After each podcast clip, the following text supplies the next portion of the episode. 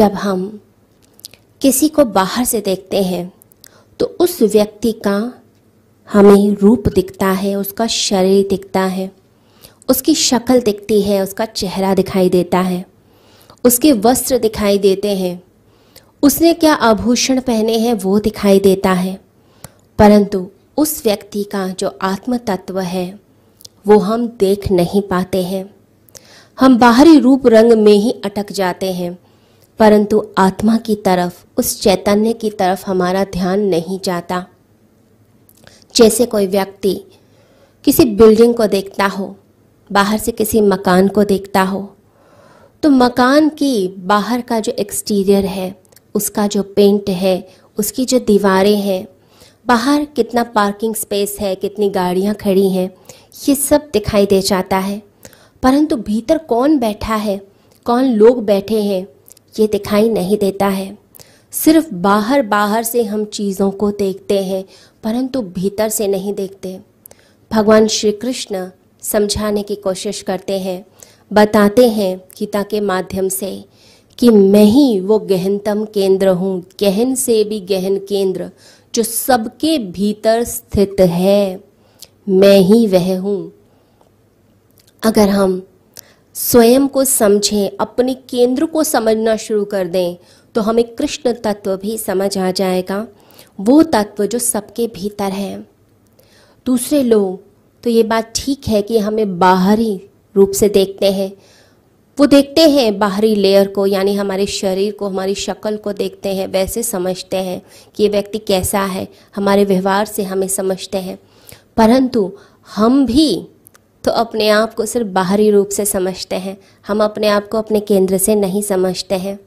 अगर किसी व्यक्ति ने अपनी ज़िंदगी में कभी कोई आईना देखा ही ना हो, कभी कोई मिरर देखा ही ना हो तो उसे तो पता ही नहीं चलेगा कि उसकी शक्ल कैसी है, वो दिखता क्या है। तो हम अपने आप को भी बाहरी रूप से जानते हैं कि हम बाहर से कैसे दिखते हैं। उसी आधार पर हम निर्णय करते हैं कि हम कौन हैं। हमारा अस्तित्व क्या है, बस इसी चीज़ पर डिपेंड करता है। जो आईना हमारे घर में टंगा हुआ है, उसके आधार पर हम समझते हैं कि हम कौन हैं। बहुत सारे आईने हैं। एक तो ये साधारण आईना है जो घर पे है। ऐसे ही बहुत सारे सूक्ष्म आईने भी होते हैं। जब हम किसी की आँखों में देखते हैं, लोगों की नज़रों में देखते हैं, लोग हमारे बारे में क्या समझते हैं? लोगों का नज़रिया क्या है हमारे लिए? हम अच्छे व्यक्ति हैं या हम बुरे व्यक्ति हैं? हम क्या हैं? लोग हमारे को जो कमेंट्स देते हैं, जो हमें कॉम्प्लीमेंट्स देते हैं, हमें अच्छा कहते हैं, बुरा करते हैं, उस आधार पर हम निर्णय कर लेते हैं कि हम वास्तविकता में क्या है। हम कहीं जा रहे हों और किसी व्यक्ति ने कह दिया कि आज आप बहुत अच्छे लग रहे हैं तो हम खुश हो जाते हैं। और किसी ने कह दिया कि आज आपने अपनी शक्ल देखी, कैसे लग रहे हो आप? आपको देखकर तो वैराग्य उत्पन्न होता है, लगता है संसार ही छोड़ दो। ऐसी शक्ल दिखती है आपकी तो आपको इतना दुख होता है। लगता है भीतर से जैसे कोई चीज़ टूट गई, आपका दिल टूट गया। मन ही नहीं करता किसी से बात करने का। तो लोग क्या कहते हैं? उसके आधार पर हम निश्चित करते हैं कि हम कौन हैं। हम अपने आप को वैसा सर्टिफिकेट दे देते हैं।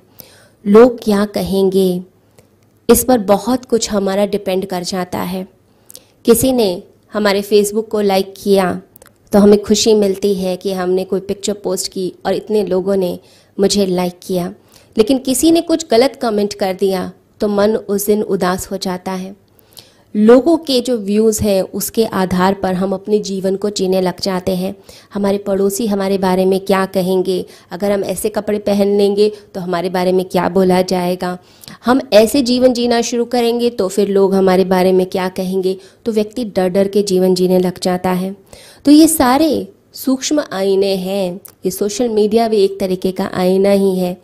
तो हमने बहुत सारे आईने बना दिए हैं मिरर्स बना दिए हैं, जिसके आधार पर हम कहने लग जाते हैं कि हम यह हैं, हम अपने आप को वैसा समझते हैं।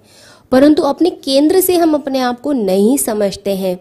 जो अपने केंद्र से अपने आप को समझने लगता है, उसे ये बात का आभास होने लगता है कि वो कृष्ण तत्व क्या है?